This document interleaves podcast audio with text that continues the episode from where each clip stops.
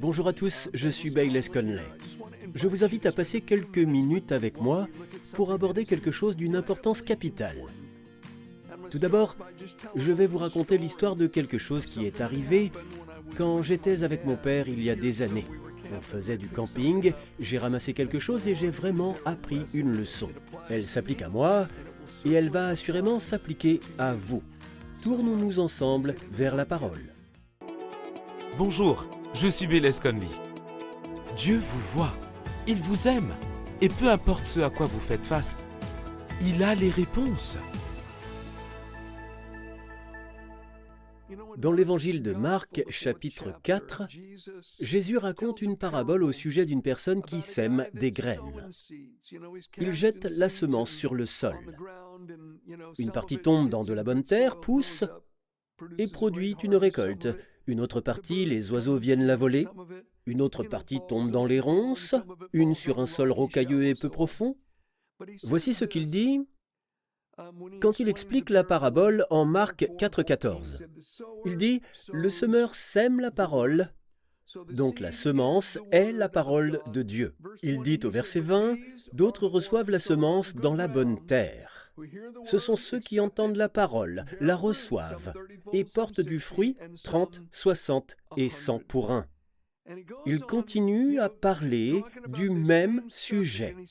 Il raconte une histoire que je trouve tellement simple, mais qui nous frappe à cause de la vérité qu'elle contient.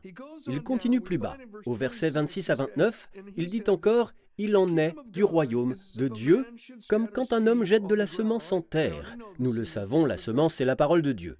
Qu'il dorme ou qu'il veille jour et nuit, la semence germe et croît sans qu'il sache comment. Autrement dit, la parole de Dieu peut agir sans faire appel à l'intellect. Puis il dit, la terre produit d'elle-même.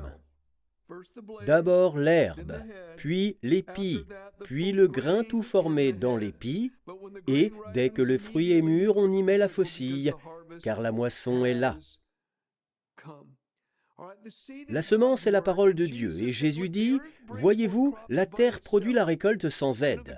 Le gars va dormir, il se lève, il va dormir, il se lève, et la semence germe et pousse. Il ne sait pas comment. Mais ça arrive. Et cela finit par produire une récolte. On ne force pas la semence à pousser. En fait, on ne peut pas. Notre rôle est de la mettre en terre et de l'y laisser. La vie est dans la semence. Et elle produira du fruit si seulement on la met en terre. Le sol produit du fruit si la graine est plantée, il produit du fruit par lui-même. Aucun besoin de savoir comment ça marche. Ça marche, c'est tout. Je faisais du camping avec mon père il y a bien longtemps. Il est au ciel depuis déjà environ cinq ans. Il y a probablement 16 ou 17 ans, mon père et moi faisions du camping. Il y avait une forêt de chênes. Lors d'une petite randonnée, j'ai ramassé un gland sur le sol, un tout petit gland. Je pouvais le tenir entre deux doigts. Ce jour-là, j'ai réfléchi à une chose à laquelle j'ai repensé souvent. Il y avait de la vie à l'intérieur de ce tout petit gland. Une fois enfoui dans le sol, il allait faire son office. De ce gland que je pouvais tenir entre deux doigts, un énorme chêne aux branches déployées pouvait s'élever, tout droit sorti de ce petit gland. Pensez à une graine de fleur. Au cœur de cette chose minuscule se cache cette si belle fleur, ses feuilles, sa tige, sa couleur magnifique et son arôme intense. Tout est caché là, dans la graine. Il y a la vie dans la graine. Plantez-la et elle va grandir. Ainsi en est-il avec la parole de Dieu. Il y a la vie, il y a la vie spirituelle, divine. Il y a une vie surnaturelle. Cachée là dans la semence de la parole de Dieu. Hébreu 4.12 dit Car la parole de Dieu est vivante et efficace. 1 Pierre 1.23 La parole vivante et permanente de Dieu. Jean 6.63 Les paroles que je vous ai dites sont esprit et vie. Jésus l'a dit. Comment amener la vie et la puissance qui sont cachées dans la parole de Dieu à pénétrer notre vie? C'est très simple. Il faut juste la planter. Il faut planter la semence de la parole de Dieu dans la terre de notre cœur, et il faut la laisser là. Souvenez-vous, toutes les graines se reproduisent selon leur espèce. Les graines d'orange produiront un oranger rempli d'oranges. Les graines du citron produiront un citronnier. Les graines du melon produiront un melon. Les choses se reproduisent selon leur espèce. Il en est de même avec la parole de Dieu. Les promesses de guérison produisent la guérison. Les promesses de paix produisent la paix. Les écritures qui parlent de liberté produisent la liberté. Abordons rapidement certains thèmes. Je veux commencer par aborder le thème de la guérison. Nous allons lire Proverbe 80 à 22. Proverbe 80 à 22, il est dit Mon fils, sois attentif à mes paroles. Prête l'oreille à mes discours. Qu'ils ne s'éloignent pas de tes yeux, garde-les dans le fond de ton cœur. Car c'est la vie pour ceux qui les trouvent, c'est la santé pour tout leur corps. Ce terme santé signifie littéralement un remède. La parole de Dieu a l'efficacité d'un remède pour votre corps. Il apporte la santé à tout votre être. C'est un remède pour vos yeux, c'est un remède pour votre peau, un remède pour votre foie, un remède pour vos poumons, c'est un remède pour vos os, c'est un remède pour votre sang. C'est la vie, c'est la santé, c'est un remède, c'est la guérison pour tout votre être. Il explique ici la façon dont on plante la parole pour la garder dans notre cœur. Quand on l'a bien plantée au fond de notre cœur, elle germe et se développe sans que j'aie besoin de comprendre comment. Soyez attentif à la parole de Dieu. Prêtez l'oreille à ses discours. Clamez-la, écoutez-la quand elle est prêchée. La parole de Dieu agit même si vous ne comprenez pas comment. Lisons ceci dans le psaume 107, 17 à 20. Il est dit, les insensés par leur conduite coupable et par leurs iniquités s'étaient rendus malheureux. Leur âme avait en horreur toute nourriture et ils touchaient aux portes de la mort. Dans leur détresse, ils crièrent à l'Éternel et il les délivra de leurs angoisses. Il envoya sa parole et les guérit et il les fit échapper de la fosse. Il envoya sa parole et les guérit. Il envoya sa parole. Quand il guérit, Dieu le fait en envoyant sa parole. Mais quand il envoie sa parole, il envoie toujours sous forme de semence. Pour ceux qui y sont attentifs, qui prêtent l'oreille et ne l'éloignent pas de leurs yeux, elle aura l'effet d'un remède. Elle donnera la guérison, elle les délivrera de la fosse.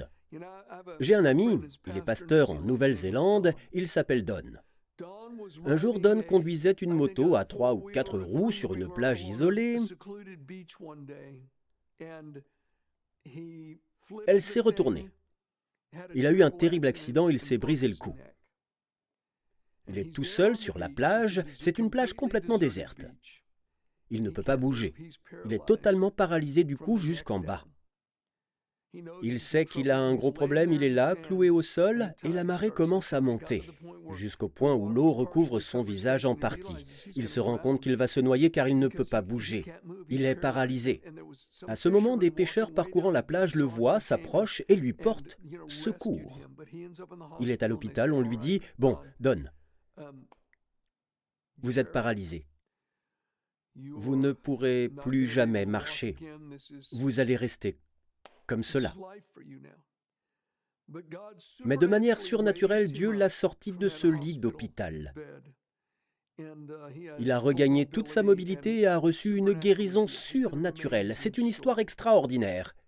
Un jour, je parlais avec lui, je lui dis, Don, dis-moi, avant l'accident, après l'accident, quels ont été les changements? Il a dit trois choses. Trois choses qui sont devenues fondamentales dans ma vie actuelle. Trois choses dont j'ai compris qu'elles étaient absolument essentielles. Tout d'abord, l'intimité personnelle avec Christ. Établir une relation personnelle avec le Seigneur. Il a dit, pour moi, cela est devenu essentiel. En second, les priorités. Par là, je veux dire la famille. On s'occupe de choses et d'autres et on oublie de donner la priorité à l'épouse, aux enfants et à ceux que nous aimons. D'abord mon intimité avec Christ. Ensuite, donner à ma famille la priorité absolue et ne pas laisser le reste, le travail ou autre, prendre le pas dans ma vie. Il a dit la troisième chose, c'est le message de foi dans la parole de Dieu. C'est cela qui m'a tiré de mon lit d'hôpital. J'écoutais des... C'était encore des cassettes à l'époque. J'écoutais des cassettes sur le sujet de la guérison. J'écoutais la parole de Dieu. Sans arrêt, sans arrêt, sans arrêt. J'écoutais sa parole. Elle a pénétré mon cœur. Quelque chose s'est passé tout au fond de moi et j'ai su. La puissance de guérison de Dieu a traversé mon corps et a apporté une guérison miraculeuse à tout mon être. Mes amis, la semence germe et elle pousse même si vous ne comprenez pas. Une grande puissance est cachée dans la semence. Il y avait un homme du nom d'Edward. Lui et son épouse, appelée Birdie Lee, ont commencé à venir à l'église, où j'étais assistant pasteur. C'était une petite église. Il habitait une petite maison en face. On le voyait souvent sur le seuil, un flacon de whisky à la main. Il buvait une pinte de whisky tous les jours. Un jour, lui et son épouse, Birdie Lee, sont venus à l'église. Edward et son épouse ont été sauvés glorieusement sauvé. Il a été délivré de la boisson. Il était alcoolique depuis de nombreuses années. Il s'est confié à moi. Il m'a dit, je buvais autant parce que j'ai travaillé dans les mines. Je travaillais à genoux. Il était âgé à l'époque. C'était il y a 42 ans. C'était un homme âgé. Il a dit, j'ai détruit mes genoux. J'étais souvent à quatre pattes dans la mine. Et ça a abîmé mes poumons, etc. Il releva son pantalon, il en releva les deux jambes. Il avait eu tellement d'opérations aux genoux, on aurait dit des voies ferrées qui parcouraient en tous sens ses genoux. Il a dit, ils ont subi tellement d'opérations que la douleur ne me quitte plus de toute la journée. Je marche avec peine. Alors pour supporter cette douleur, je me suis mis à boire.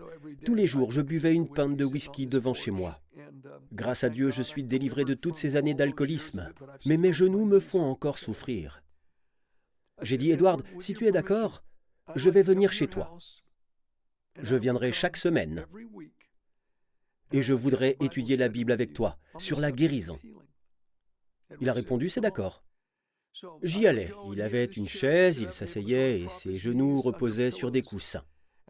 Je m'asseyais, je mettais une Bible sur ses genoux et il la lisait. Je passais une heure avec lui et je lui prêchais des mini-sermons. Nous parlions des Écritures, j'y allais semaine après semaine après semaine après semaine. Nous nous plongions dans les Écritures. Lui aussi se plongeait dedans. Je lui donnais des devoirs à faire et il lisait la parole. Je disais, je prierai quand tu seras prêt, je prierai quand tu seras prêt. Je savais qu'il n'était pas prêt. Cela a pris des semaines et des semaines, des semaines et des semaines. Un jour, j'étais là-bas et j'ai su. Il avait la foi pour être guéri. Comment je l'ai su?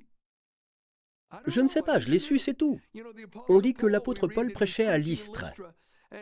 Il a vu un homme qui était infirme. Paul a vu que cet homme avait la foi pour être sauvé. Il lui dit, Lève-toi. Il se lève d'un bond et marche. Comment voit-on la foi? C'est invisible. C'est une perception intérieure que le Saint-Esprit vous donne. J'ai regardé Edward et j'ai su qu'il était prêt. J'ai dit, Edward, tu es prêt, n'est-ce pas? Je suis prêt, a-t-il dit. Je lui ai imposé les mains, j'ai prié pour lui, et là, Edward m'a fait peur. Il a crié de toutes ses forces. Waouh Il a crié, il a bondi hors de la chaise et il s'est mis à marcher. Il disait, je suis guéri. Il a levé ses jambes bien haut. Il disait, Birdie Lee, Jésus m'a guéri. Je suis guéri par la puissance de Dieu. Alléluia. Il recommençait à crier et n'arrêtait pas. Il cria de toutes ses forces, arpentant la maison. Sa femme arrive et se met à pleurer. Ça a été une guérison merveilleuse, miraculeuse, instantanée. Instantanée Nous avons passé des semaines et des semaines et des semaines à sonder les Écritures concernant la guérison. Il a passé du temps chaque jour à lire ces versets. Il a été attentif à la parole de Dieu sur ce sujet. Il a prêté l'oreille, il ne l'a pas laissé s'éloigner de ses yeux. Et elle est devenue un remède pour ses genoux, un remède surnaturel et efficace. Alors oui, la guérison, quand elle est survenue, a été instantanée, mais ça ne doit pas toujours être le cas, nous savons cela. Parfois, c'est tout un processus. Alléluia, de toute façon. À vrai dire, ça m'est égal. Mais le fait est qu'il a d'abord reçu la parole de Dieu dans son cœur. Et maintenant, qu'en est-il de la peur? Beaucoup de gens sont envahis par la peur. Ils sont rongés par la peur. Peur du manque, peur de l'inconnu, peur de l'avenir, peur des événements mondiaux, peur de la violence, peur de la maladie, peur de ne pas s'intégrer, peur du rejet, et ainsi de suite. Écoutez ceci, psaume 56, 3 et 4. Quand je suis dans la crainte, en toi je me confie. Je me glorifierai en Dieu, en sa parole. Je me confie en Dieu, je ne crains rien. Que peuvent me faire des hommes?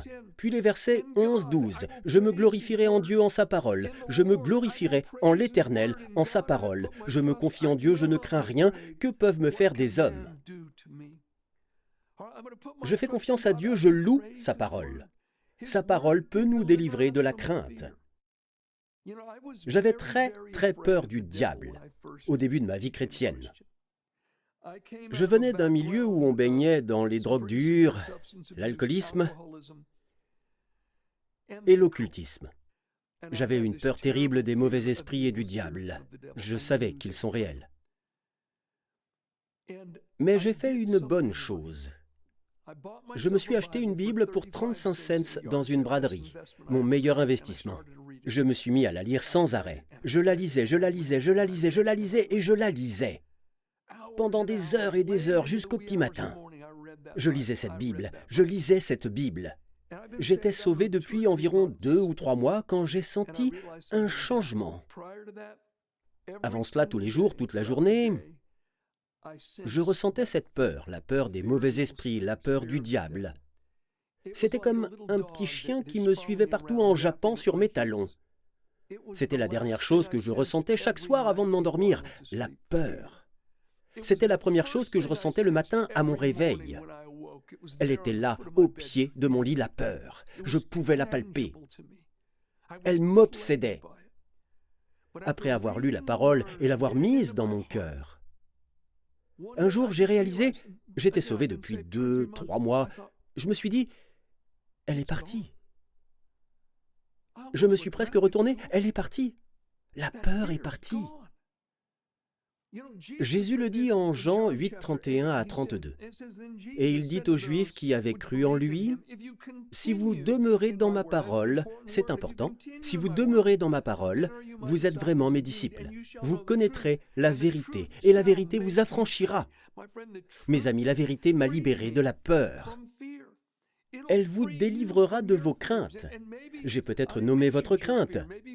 Peur des événements mondiaux, peur qu'une autre épidémie ou que la maladie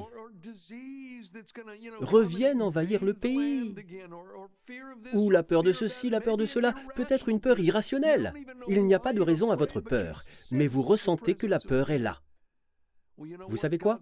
La parole de Dieu va vous libérer. Vous me direz, Bayless, comment? Je ne vois pas comment. Ça se passe, c'est tout. Quand on garde la parole dans son cœur, on dort et on se lève, on dort encore et on se lève. Ça germe et ça pousse, on ne sait pas comment. Ça pousse au point où on pourra prendre la faucille et avoir une récolte. Je vous le dis mes amis, ça va marcher pour vous aussi. Et ceux qui se battent contre la dépression et ne trouvent pas la paix, je vais vous lire Proverbe 3, 1 à 2.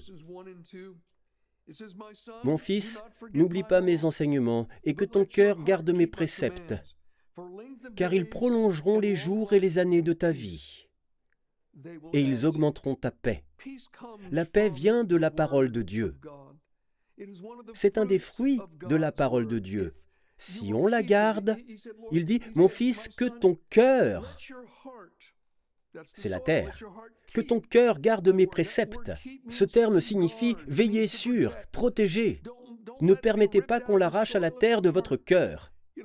À l'église, nous avions une dame que j'aimais beaucoup. C'était une Bible ambulante. Certains trouvaient qu'elle exagérait, parce que, quelle que soit la question, la plupart du temps, elle citait les Écritures. Parfois je prêchais et un verset m'avait échappé. En pleine prédication, je la regarde, elle s'appelait Ila. Ila, quel verset? Elle le citait chaque fois, aucune erreur. Toute l'Église en riait. Si le pasteur a oublié le verset, Ila le saura. Ila, quel verset? Elle le citait. Certains pensaient, elle en fait trop. Mais si vous connaissiez son histoire, vous saviez qu'elle n'en faisait pas trop. Car à un moment de sa vie, elle était en proie à la dépression. Les craintes et l'envie d'en finir avec la vie assaillaient sans cesse ses pensées. Elle vivait chez elle dans le noir. Elle n'est pas sortie de chez elle pendant une année complète. Elle avait littéralement tiré les rideaux et vécu dans l'isolement. Remplie de crainte, accablée par la dépression. Son esprit était agressé sans cesse, tout le jour, toute la nuit. Et elle a vécu littéralement dans le noir pendant une année. Puis elle a décidé d'agir. Elle a dit, ça ne me fera certainement pas de mal. Au fait, elle était chrétienne. Elle se mit à lire la Bible. Et elle l'a lu. Et elle l'a lu. Et elle l'a lu. Elle l'a lu. Elle l'a lu. Et elle l'a lu. Et à la fin, cela l'a libérée. Elle s'est nourrie de la parole. Elle l'a gardée au fond du cœur. Les nuages noirs de la dépression ont commencé à se dissiper. La semence a germé et Dieu lui a donné une récolte. Elle était devenue une championne de la parole car elle savait ce qu'elle avait fait pour elle. Elle savait qu'elle ferait de même pour tous ceux qui la recevraient. Mes amis, ce dont je parle ici va marcher pour vous aussi. Je réalise que vous qui me regardez pouvez être en lutte avec des démons. Vous vous battez avec des idées noires. Vous dites, Bayless, si seulement vous saviez l'abîme où je me trouve. Ne me faites pas miroiter cet espoir. Si je vais le faire, parce que c'est pour vous aussi, si je le pouvais, j'irais chez vous à l'instant. On mettrait la bouilloire sur le feu, on se ferait une tasse de thé. Et assis à la table de la cuisine, je partagerai la parole de Dieu avec vous, parce que la réponse est là. Paul a dit, et maintenant, je vous recommande à Dieu et à la parole de sa grâce qui peut vous édifier et vous donner l'héritage avec tous les sanctifiés. Tout en buvant le thé, je partagerai la parole. Nous pourrions prier. Bien sûr, je ne peux pas le faire en vrai, mais ceci, je peux le faire. Ce que je vous donne, ce que je vous apporte maintenant, c'est la parole de vie. Sa parole peut changer votre situation, elle peut la transformer. Quand il s'agit du salut, mes amis, on trouve la réponse dans sa parole. 1 Pierre 1,23. Vous avez été régénérés non par une semence corruptible, mais par une semence incorruptible, par la parole vivante et permanente de Dieu.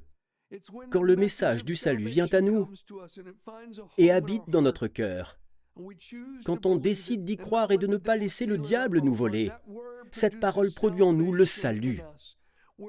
Nous naissons de nouveau par la semence incorruptible de la parole. Je veux juste vous dire, vous êtes aimés de Dieu. Même si dans votre vie il y a des péchés très sombres, Dieu les connaît et vous aime quand même. Il vous veut. Il veut se faire connaître. Il veut vous donner une nouvelle vie. Ce n'est pas une invention ni un conte de fées. Je sais que je m'adresse à quelqu'un maintenant. Oui, vous. Dieu essaie d'attirer votre attention. Il vous aime et il frappe à la porte de votre cœur. Recevez sa parole. Il est écrit, quiconque invoquera le nom du Seigneur sera sauvé. La Bible dit, si tu crois dans ton cœur que Dieu l'a ressuscité des morts, et si tu confesses de ta bouche le Seigneur Jésus, tu seras sauvé. Dieu vous invitera dans sa famille. Jésus a dit, le royaume de Dieu est proche, repentez-vous et croyez à la bonne nouvelle. Acceptez de renoncer à votre vie de péché et venez à celui qui peut vous transformer. Un jour, un gars m'a appelé. Il était dans un aéroport en Nouvelle-Zélande.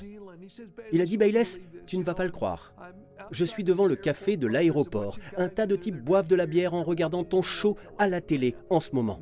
Vous êtes peut-être au café, peut-être chez vous. Vous êtes peut-être dans une chambre d'hôtel. Je ne vous parle peut-être même pas en anglais en ce moment, car je sais que c'est traduit en plusieurs langues dans le monde. Ma langue, c'est l'anglais. Je parle un peu l'espagnol, peu importe en quelle langue je vous parle. Écoutez, Dieu parle à votre cœur. Priez de tout votre cœur et dites Seigneur Dieu, je crois en ton Fils Jésus-Christ. Dites-le à haute voix. Jésus, merci d'être mort sur la croix pour moi. Dites-le. Je crois en toi, Jésus. Viens dans ma vie. Change-moi. Sois mon Seigneur. Je prie en ton nom. Amen. Dieu vous bénisse. Vous êtes épuisé Vous traversez une crise et vous ne savez plus quoi faire Procurez-vous le livret gratuit Saisissez la force de Dieu de Bayless Conley. Vous y trouverez quatre étapes qui vous aideront à aller de l'avant avec une force renouvelée. Il vous suffit de vous rendre sur bayless-conley.fr force. Vous pourrez y télécharger gratuitement le magazine au format PDF. Vous allez voir, Dieu vous réserve de bonnes choses.